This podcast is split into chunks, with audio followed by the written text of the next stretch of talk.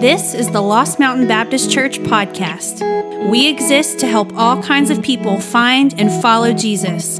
For more information about service times, giving, and upcoming events, check out our website, lmbc.us. We hope you enjoy this week's message.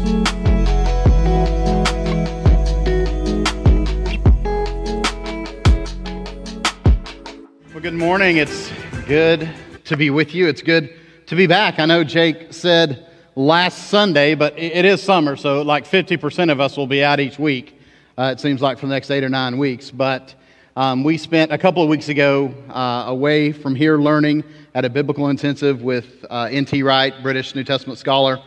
And then Sharon and I, Sharon met me with the kids, uh, and we spent uh, a week or so with our families there. It's good to be back. We uh, averaged about 106 to 108 daily temperatures while we were in Texas. Uh, most of the first uh, few days were 108. And uh, I noticed when we were pulling back into Georgia Friday uh, evening, as we were getting closer to the house, it was 20 degrees cooler than it was the day before as we were going through East Texas. So that was nice. It was 102 as we were coming through East Texas uh, Thursday afternoon, and it was uh, 82. Now, I understand we had some warm weather, but not, not that bad. So it's good. Uh, good to be back. Takes forever to get out of the state of Texas when you start on the western side. So we, we left Texas from Sharon's uh, mom's house in Lubbock, and it took us uh, almost nine hours to get to the Louisiana state line. Of course, there's a stop or two in there, but uh, it takes a while. Ended up spending the night in Ruston and then came on in the next day. So good to be with you here this morning. Um, uh, last week we rolled out the notes section, sermon notes in the in the app for Lost Mountain Baptist Church. If you have that with you, you can go ahead and open that this morning. You can download it on your device if you uh, would like to this morning. You can follow along in the sermon notes section. If your uh, phone is like mine, the app will open quickly. Uh, you tap on sermon notes, tap on week two of Acts. Uh, it may take a minute um, to come up. Mine did this morning, but you're welcome to follow along there uh, if you want to. This morning, we're going to be uh, looking at the life of the Apostle Paul as we're really introduced to him uh, as Saul of Tarsus in the book of Acts. Tom Holland is a, a British author uh, who's written a number of, of best selling uh, historical books around uh, the classical age and medieval age, things on the Greco Roman world, so on and so forth. He wrote a book um, two years ago, I believe, might be three now, but called Dominion dominion, how the Christian revolution remade the world. I highly uh, recommend Tom Holland's book, Dominion, to you if you are a reader. If you are a reader, it's not, it's not a hard book, it's not technical, but it's long, maybe 500 pages, 600. Um, but it's a fascinating read. Tom Holland is a man who uh, was not a Christian for most of his adult life. And as a historian, as he studied and wrote and studied and wrote, uh, came face to face with the, the power and the effect and uh, the world changing nature of Christianity. And it was the, the impact, the result of Christianity that God used to find his way in and to, to get the gospel into the heart of Tom Holland as he became a follower of Christ. He, he talked about in an interview last year his thoughts about the Apostle Paul. And he said, The writings of Paul, though brief, and they are incredibly brief. Paul wrote most of our New Testament, but that's a drop in the bucket compared to uh, most first century writers uh, whose writings live on to today. It's, it's almost nothing. But Holland noted that the letters of Paul, the writings of Paul, along with the four Gospels, along with the four Gospels in the Bible, would have to rank, in his opinion, as the most influential writings in human history. He, he talked about how Paul himself sets up ripple effects of revolution throughout Western history that influence everything from our thinking and establishment of international law to our views of individual human rights. Uh, the 11th century papal revolution, which you don't need to know about, but was this idea um, that society needed to be reborn, needed to be uh, reconfigured, that it was out of uh, it was out of alignment, was a ripple effect of Paul and his writing and his theology. The Reformation in the 16th century, The Enlightenment in the 17th and 18th centuries were further revolutions and ripples that came from the writings and the thinking of the Apostle Paul. What accounts for this? What accounts for this disproportionate size of historical and global influence from the life of one man who was simply originally a first century contemporary Jewish man with Jesus from Tarsus who did not believe Jesus was the Messiah. What caused him to have such a profound impact on all of history? And could what caused him to have such a profound impact on all of human history be the very same elements that God wants to use and is using in your life to both redeem you and transform you and call you to purpose and to meaning in life that so many of us are searching for in all the wrong places. Those are the questions God has before us this morning. Before we jump into Acts chapter 9, will you join me in prayer?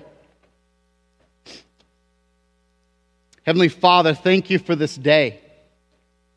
Thank you for the light of life you've given us today, for the air in our lungs. God, for the ability to be here in this place. God, I thank you and I lift up before you everyone in this room today. God, who's chosen uh, to join with your people in worship, to be present, to be faithful, God, to place themselves before you, to be formed into the people of God. Father, I lift up those specifically who are hurting this morning. God, those who have yearnings in their heart, in their mind, in their soul that are yet to be fulfilled. God, I lift up the fathers to you today on this day that our nation recognizes. Fathers, even in a culture where so many are physically or emotionally absent or both, God. And I ask you to give the fathers in this room courage to follow you, God, to awaken those in this room to the truth of who you are, God, who aren't following you. Be with us. Open your word to us now. Speak to us as only you can. I pray in Jesus' name. Amen. All right, let's jump into Acts chapter 9. Acts chapter 9. While you're finding your way there, um, Jake spoke a little bit last week about the, the promises of God the fulfillment of those promises that we see early in Acts and the result of those fulfilled promises in the community life, where men and women were drawn together in deep, consistent weekly fellowship, where they released this sense of, of personal entitlement and ownership of their resources, not in some kind of socialistic way, but in a way that demonstrated hearts and minds who'd been changed by God, who'd been impacted by generosity, and they wanted to share with one another, that which was at their disposal. We saw how the, the promises of Christ that his disciples, once the Holy Spirit fills their lives, fills your lives, would be his witnesses, was beginning to, to ripple out. It was beginning to, to grow out in ever increasing circles. And what we see in the life of Saul, the Apostle Paul, this morning, is an even um, greater widening of that. You saw the, the death of Stephen, the martyrdom of Stephen, who became the, the first person to give his life for Jesus Christ last week. Um, and then the witnesses of Christ were scattered following that, fulfilling, even though through a negative event from a human standpoint, that which God had said would happen, because there's no stopping our God. He created the world, He created you, human history exist within his sovereign plan and will and power, and he will bring about every single one of his purposes in his time. There's nothing that human beings can do to stop it. There's nothing that any nation or power or president or ruler or empire can do to thwart God's purposes and plans for his world.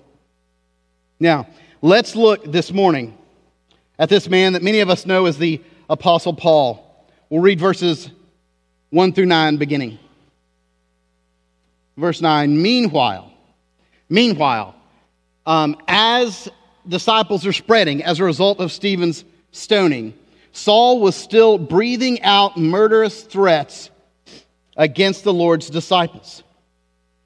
He went to the high priest and asked him for letters to the synagogues in Damascus so that if he found any there who belonged to the way, whether men or women, he might take them as prisoners to Jerusalem. Let me pause there just for a minute. Just for a minute.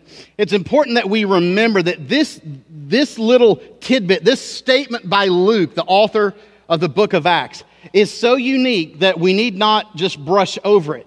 It was unbelievably unusual, uh, almost completely unheard of for anyone under authority to be looking for both men and women to take as prisoners. New Testament scholars and historians note that women must have been beginning already to have an influential role in the ministry of the gospel and the spread of the ministry of the gospel at this time, or Saul would have had no reason to ask for letters to arrest both men and women who were proponents of the way. Women were so discounted as if to be unseen in Saul's day. One of the reasons it's not just their faithfulness, they were certainly faithful to Jesus as Lord. But one of the reason that most of the male uh, disciples of Jesus, the apostles, those closest to him, scattered at his crucifixion and the women stayed was that the women were perceived as being no threat. They were, in a sense, unseen. It didn't matter where women went. They could come and go because religion, politics, power, law, leadership was the purview of men and men alone in this world. And there's a clue here that that is beginning to change with the filling of the Holy Spirit into his community.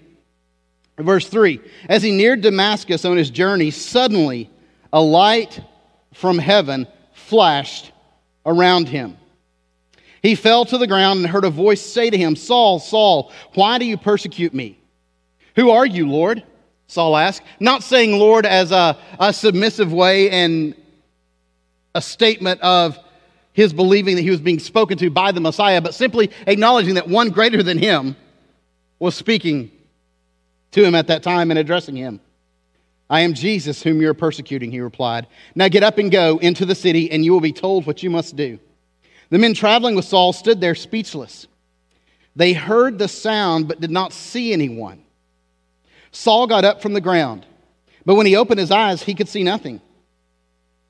So they led him by the hand into Damascus. For three days he was blind and did not eat or drink anything. Let me say overall, the first thing that we see here when we ask what happened to the Apostle Paul is we see that uh, just as he did in, in Saul's day, Paul's day, God calls you God calls you into a redemptive relationship. That's how all of this stuff starts. That's how all of this stuff starts is God calls you into a redemptive relationship. When you look at this, what you see here is God's great initiative. God intercedes, He intervenes in the life of Paul as he's going. Saul and Paul, um, some of you know, some of you don't. Uh, sometimes you'll hear people say uh, God changed his name to Paul. That's, that's actually not what happened at all. Uh, Saul and Paul, Saul was his Hebrew name, Paul was his Roman name. Uh, he went by Saul until uh, he received his commission, his calling from God um, to, to go and to carry the, the gospel to the Gentiles. And then it seems uh, like he preferred, and certainly uh, those around him prefer to call him by his Roman name at that time, Paul. So I'll use those um, interchangeably this morning. But he's on the road, he gets close to Damascus, and then suddenly, dramatically, powerfully in verse 3, a light from heaven flashed around him. God intervenes, God takes the initiative with Saul while he's traveling. This is, this is a, another picture of the grace of God. How many of us in here this morning could stand and fast and give a testimony of a time in our life when God intervened for our good? If nothing else, all of us in here who claim the name of Christ and claim to be uh, forgiven and restored to a relationship with God should be able to give such a testimony of the time when we weren't seeking God, but He sought us out. And it doesn't have to be dramatic like it is here. This is a historical redemption of an individual that God was choosing to use in a very unique historic, and eternal way when it came to his redemptive mission. It doesn't have to be dramatic that, this way, it could be quiet. It could happen over a period of time in your life. You may not even remember the specific time that you came to believe or the specific day. And that should be no cause, no cause for you to doubt. Most of the disciples of Jesus, we don't know when they actually got it. It's very clear that prior to the resurrection, they didn't. We don't know at what point after it everything clicked together for them. So it doesn't have to be dramatic like it is here. But God intervenes. There's a call that comes, a call from God putting your life before you. Jesus says to him here, what's amazing is before Jesus has even said anything, look at verse 4. He falls to the ground. Now, some people will say he fell off his horse. There's actually no biblical text that says the Apostle Paul was riding a horse. It's very unlikely that Paul was riding a horse. Uh, a guy painted this centuries later and painted him on a horse. And so now it's like people saying Eve took and ate the apple. Uh, we don't know. It was some, some kind of fruit. We don't know it was an apple. Uh, it's very unlikely that Paul was riding a horse. But he falls to the ground and he hears this voice say, Saul, Saul, why do you persecute me? One of the important things I don't want you to miss this morning is that when the call, call of God comes to you, it comes to you personally. You personally. Your wife's faith can't save you, can't make you right with God. Your husband's faith can't save you and make you right with God. Your parents' faith, your grandparents, God doesn't have grandchildren, He has children. And Jesus, the risen, not only the risen, what's amazing here is that Saul sees not just the resurrected Christ, as many, as many others had before him, he has an encounter with the risen, exalted, and glorified Christ whose very presence in the form of a light from heaven knocks Saul to the ground. And he asks him, Why do you persecute me? Why do you persecute me? And Saul goes from the persecutor and the subject of his action to the listener, to the receiver. He says, Who are you, Lord? And he says, I'm Jesus, whom you persecute. I've noted this many times before, but I just want to do it again that to persecute Jesus' church is to persecute him. To stand against Jesus' church is to stand against him. To stand against the truth of God is to stand against God himself. And in a culture where we live now, that more and more and more and more has drifted further and further from the church, not just uh, to apathy now, but to uh, antagonism toward the church and the gospel. The, the real danger is that those who take this attitude don't just stand against us, they stand facing against Christ Himself, who so unites Himself with His people that He can say, Persecution towards you is, is persecution of me. And I will, at a time of my choosing, answer it. And I want you to see the echoes of the, the gospel story here. Paul falls to the ground in verse 4, or Saul does. He gets up from the ground in verse 8. There's, in a sense, a death of much of who he has been and a resurrection to most of who he's going to be here. It's this picture of an encounter with Jesus that becomes a breaking point in a person's life. There was who you were before and who you've been since. It's almost not only a, a, symbol of or echoes of the gospel, but it's a symbol of baptism as well. There's a going down and coming up of Saul at this time.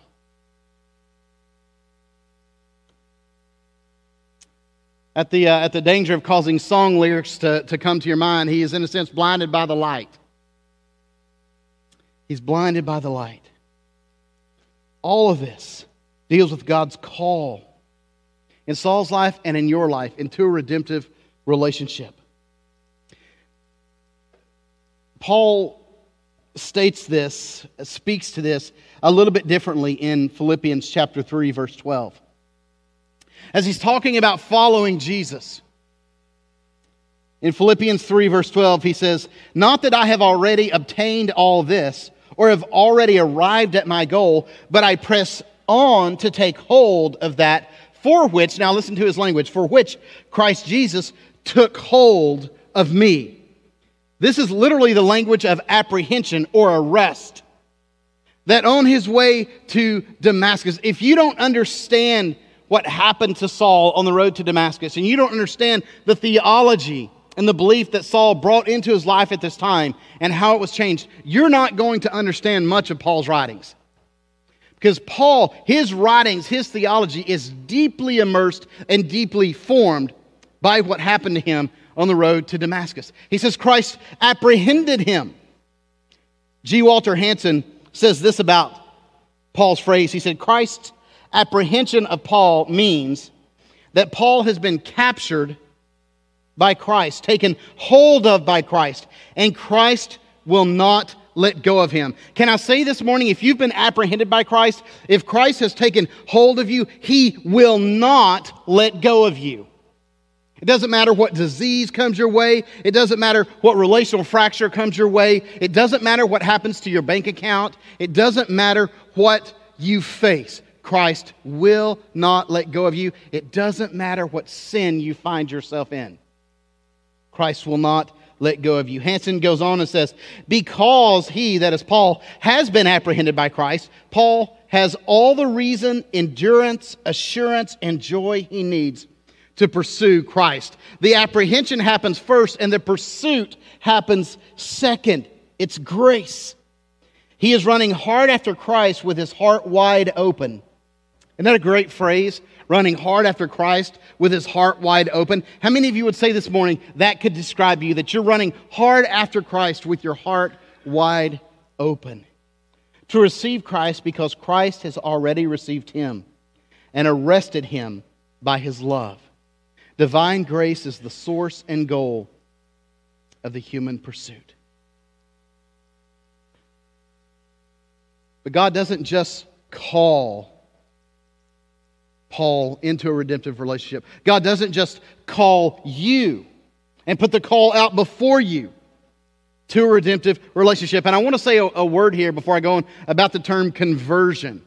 Uh, I think I do think that we can aptly talk about this as, as Saul's conversion or Paul's conversion, but you have to be careful. Because on both sides of this experience on the road to Damascus, Saul was faithful to the same God. He worshiped the same God. He loved the same God. He was zealous for the same God. It was not conversion, mostly as we use it today to talk about someone who converts from one religion to another or from no religion to Christianity or something like that.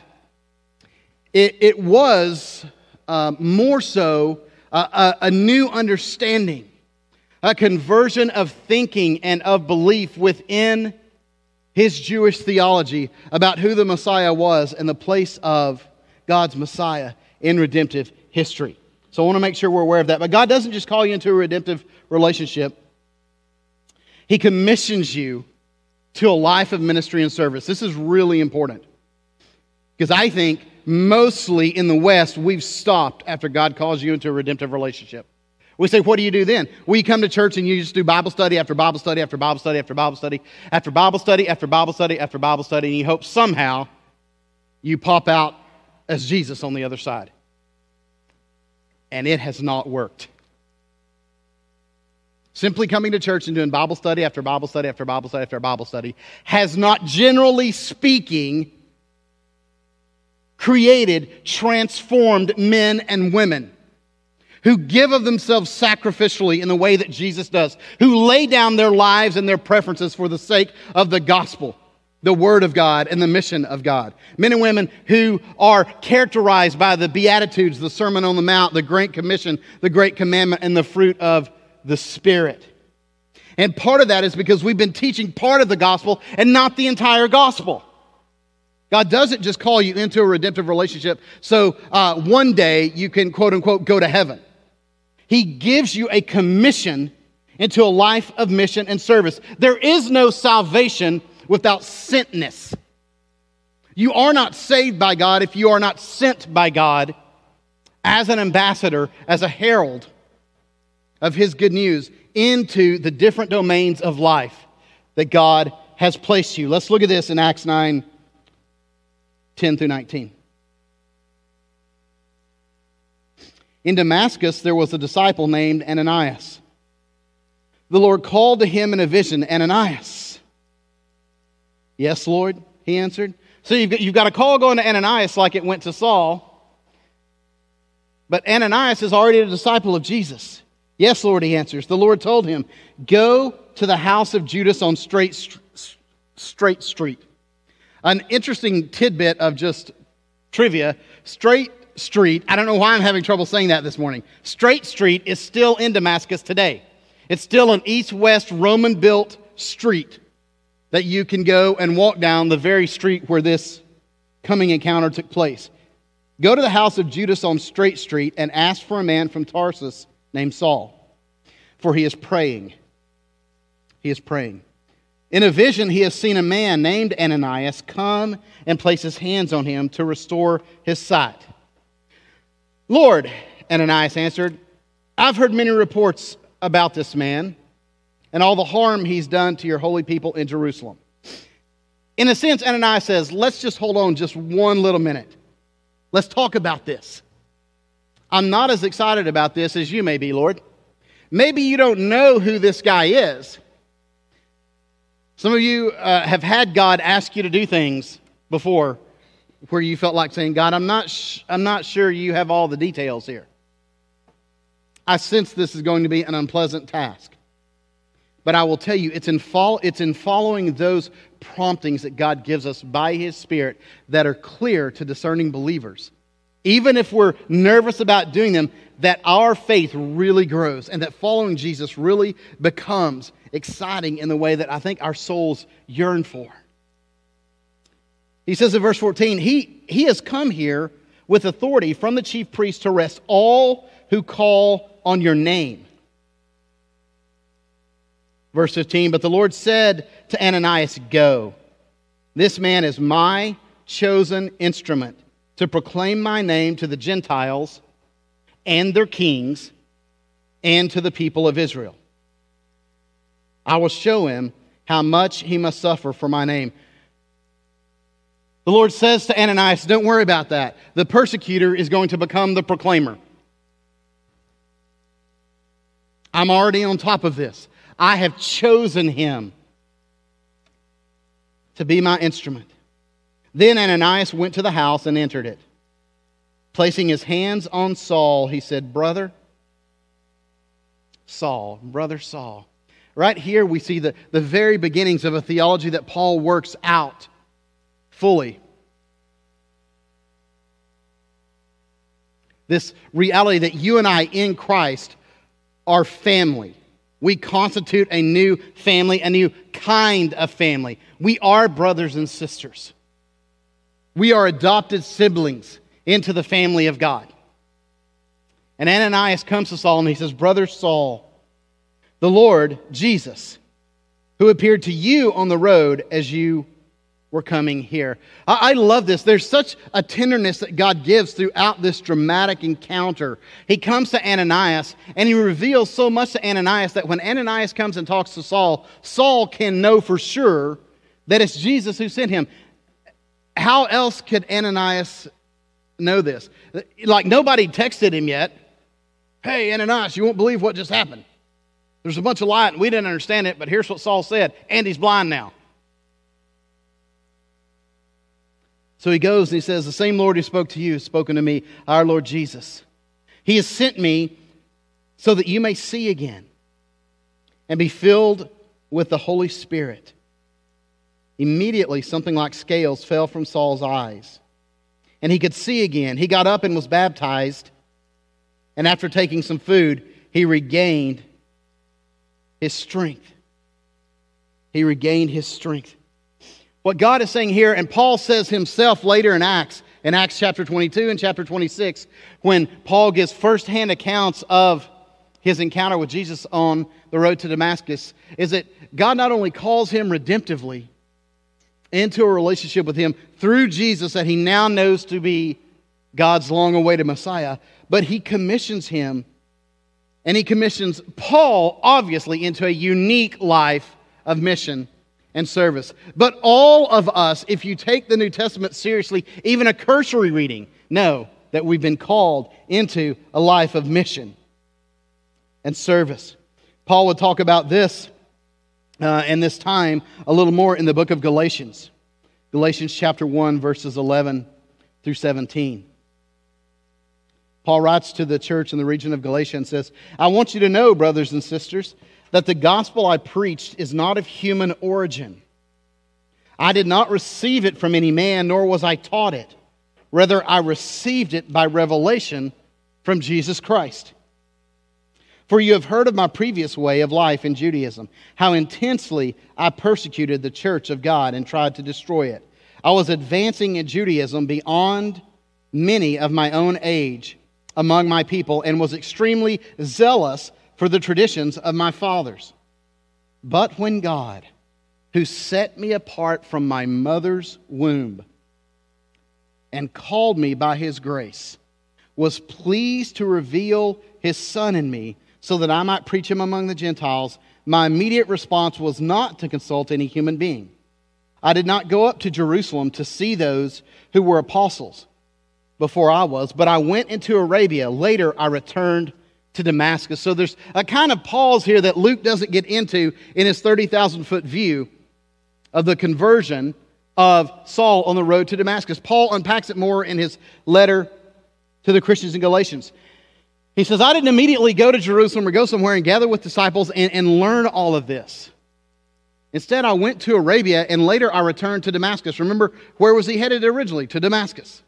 And then he, he goes after his experience with Jesus and his encounter with Ananias at Straight Street, Straight Street, he goes to Arabia. And you hear through, throughout Paul's language here undeniable echoes of Elijah. Paul, if nothing else, was a, a, a, walking scripture text. He knew the scriptures inside and out. You see that in his letters. And you and I, most of us, don't know them that way, and we miss things like this. If you remember aspects of Elijah's story, because you wonder, why did Paul go to Arabia and what was he doing? If you remember Elijah, Elijah was serious about persecuting and experiencing victory over the false prophets of Baal which he did. And then he has an encounter with a messenger from Queen Jezebel, who was a supporter of Baal. And after that, he's afraid and he's confused, and he runs off to Mount Horeb, which is in Arabia. And he spends time there, and he deals with God there. And God gives him a commission there. He says, Lord, I've been very zealous for you. What does Paul say in Galatians? That he's been very zealous for God. God does a little talking to Elijah. He reminds him who's God and who's the servant. And then he sends him back. He says, Go and return to Damascus. You remember this? Go and return to Damascus and appoint new kings for Syria and Israel. And in Paul's language, Paul sees himself in the great tradition of the prophets like Elijah. He goes to Arabia, likely to Mount Sinai slash Horeb, same general area, to consult with God and say, All of my life I've thought this and I've believed this, and now there's a change to it. And what does, what does God say? What do we just read?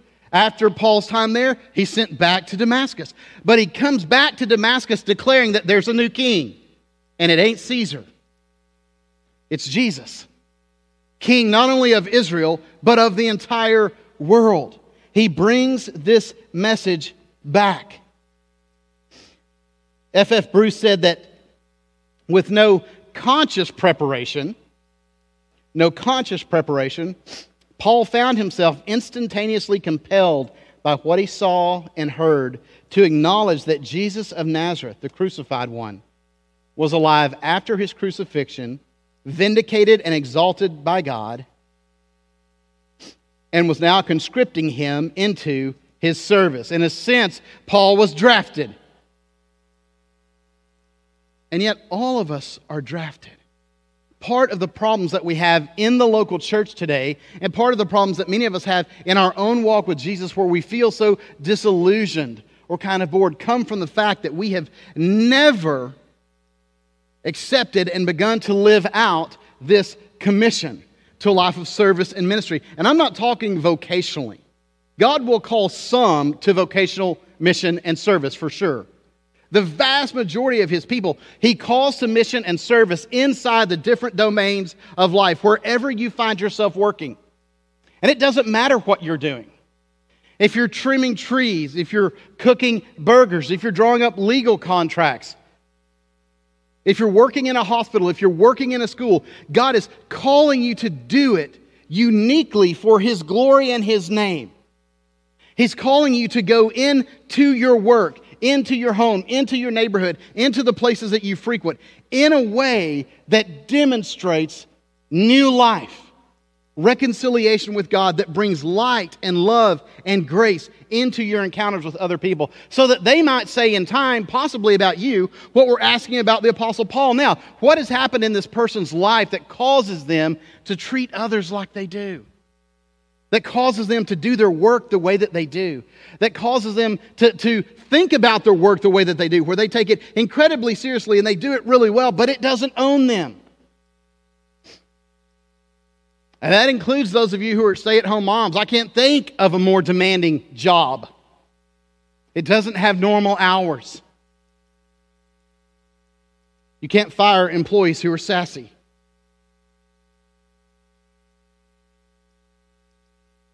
But if you are a follower of Jesus, if you're a child of God, if you've been saved and restored, you have absolutely been commissioned to a life of mission and service. Just as Paul was, if not in the same way exactly that Paul was. And I was thinking about uh, this, preparing for this morning. This, this issue of living into the life of service and mission that God has given you is a lot like fishing. When we were uh, gone this week, especially at my, my parents' house, Cade and JC's boyfriend Finley came with us, and they spent most of the day, every day, fishing. Didn't matter that it was 108. Something's wrong in the teenage mind. But they were out there all day. We wouldn't hear them. They wouldn't eat. They skipped meals. They're fishing. We go pick them up, and we needed a fire hose to clean them off before they got into the vehicle because they didn't catch anything with a pole. They were going after them personally. Um, there's a, a, park out on the edge of the town where I grew up that has a creek that runs through it, and a little dam and drops below it, and, uh, and they were all over that. But the thing, the thing about fishing is that you figure it out over a period of time as you do it and as you learn more about it. You figure it out as you do it over time and as you learn more about it. And that is exactly how living out God's commission in your life to live a life of service and mission happens. You figure it out, you get a rhythm, you find that you love doing certain things. You find that when you do certain things or you do certain things a certain way, other people benefit from it. Or you just find that God's given you a delight to simply go to work day in and day out, provide for your family, be faithful and consistent. But there's some trial and error involved, and don't be afraid of that. Don't be afraid of that. God calls you, God commissions you, and finally, God confirms his work in you through spirit produced fruit.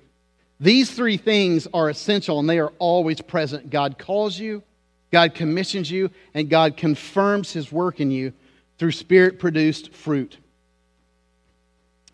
Look at how this works out in the life of Saul. Skip, we'll skip for this morning verses 23 through 25, pick up verse 26.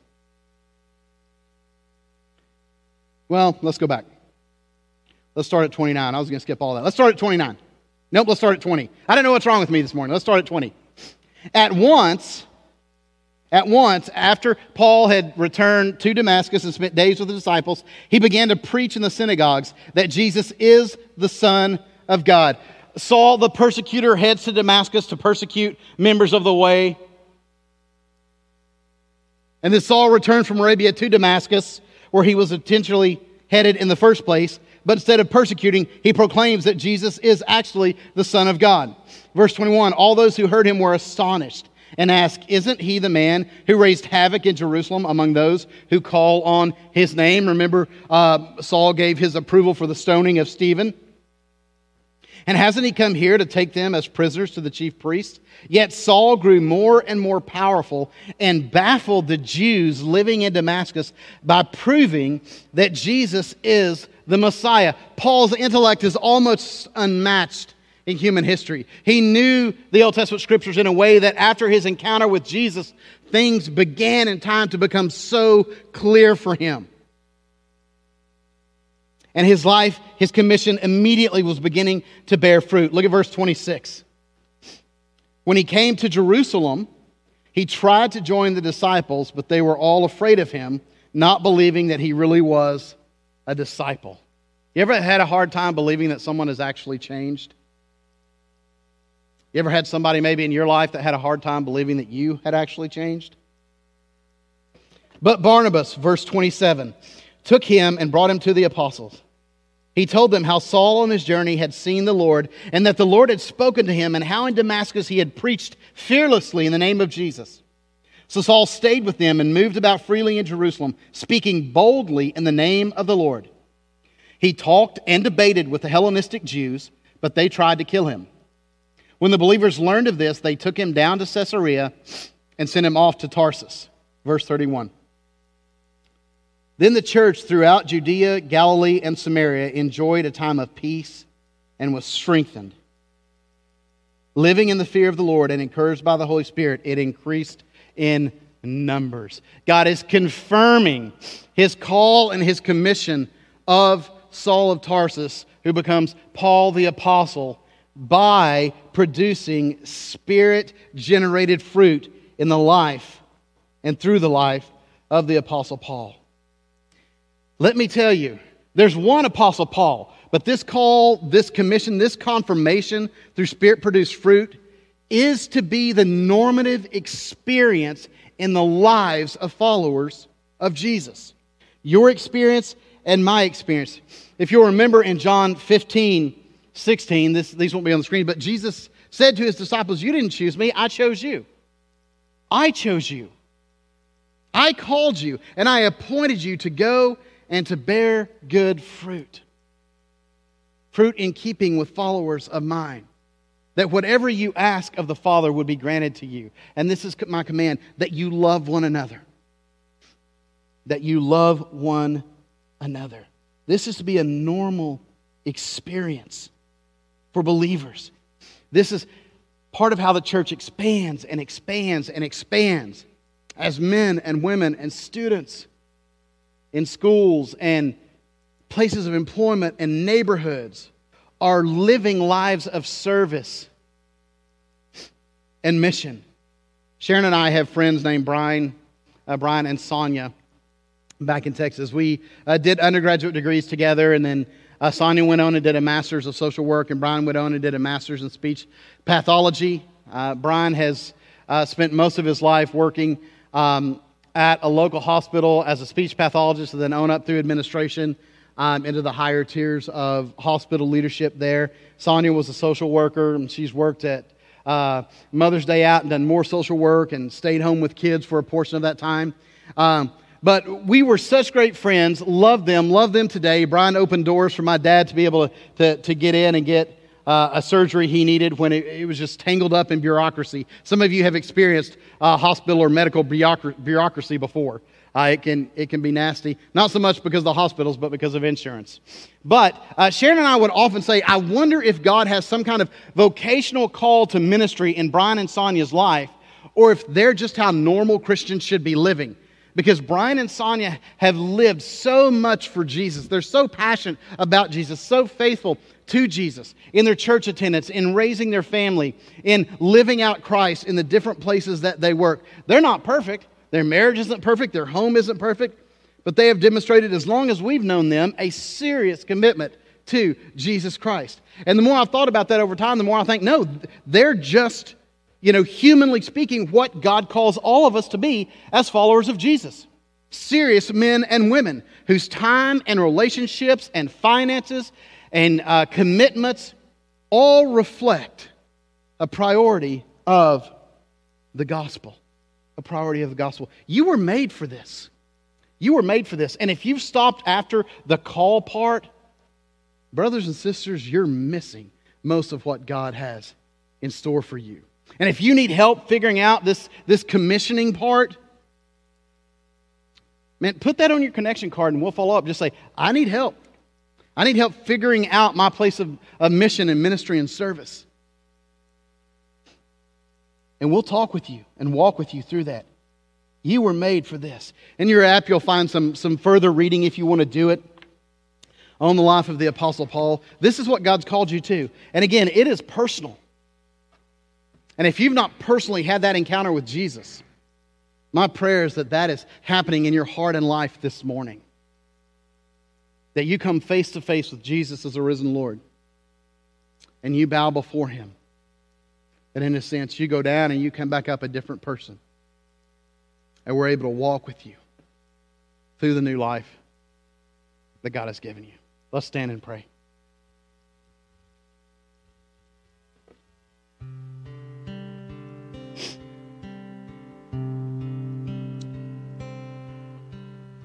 Father God, thank you so much. Thank you for giving to your church a life like Paul. God, a human being, not perfect, saved by grace like all of us, but through your sovereignty, a chosen instrument whose life, whose suffering, whose faithfulness, whose writings would impact not only the course of church history and Christian history, but the course of the world. God, I pray for those in this room right now who are wrestling with the fact that, that maybe they've said yes to you, but it stopped there. And if they're honest in this place, they're not living a commissioned life of mission and service that reflects who your people are to be. God, I, I pray that you lead them deeper into an understanding of who they are in you. God, I pray for those who, who like Saul this morning, may have a general belief uh, in you. They may have, have been around your people and been, in a sense, part and included in your people. They've been singing to you for years. God, but they have never had a personal encounter with Jesus Christ, just like Saul, and they need one. Lord Jesus, go after them today apprehend them, take hold of them, reveal yourself to them. Hey, God, I pray throughout this room, this morning, tomorrow, and in the weeks and months to come, that your confirming grace would produce through the work of the Spirit fruit in keeping with true disciples in the lives of everyone in this room. I pray in Jesus' name.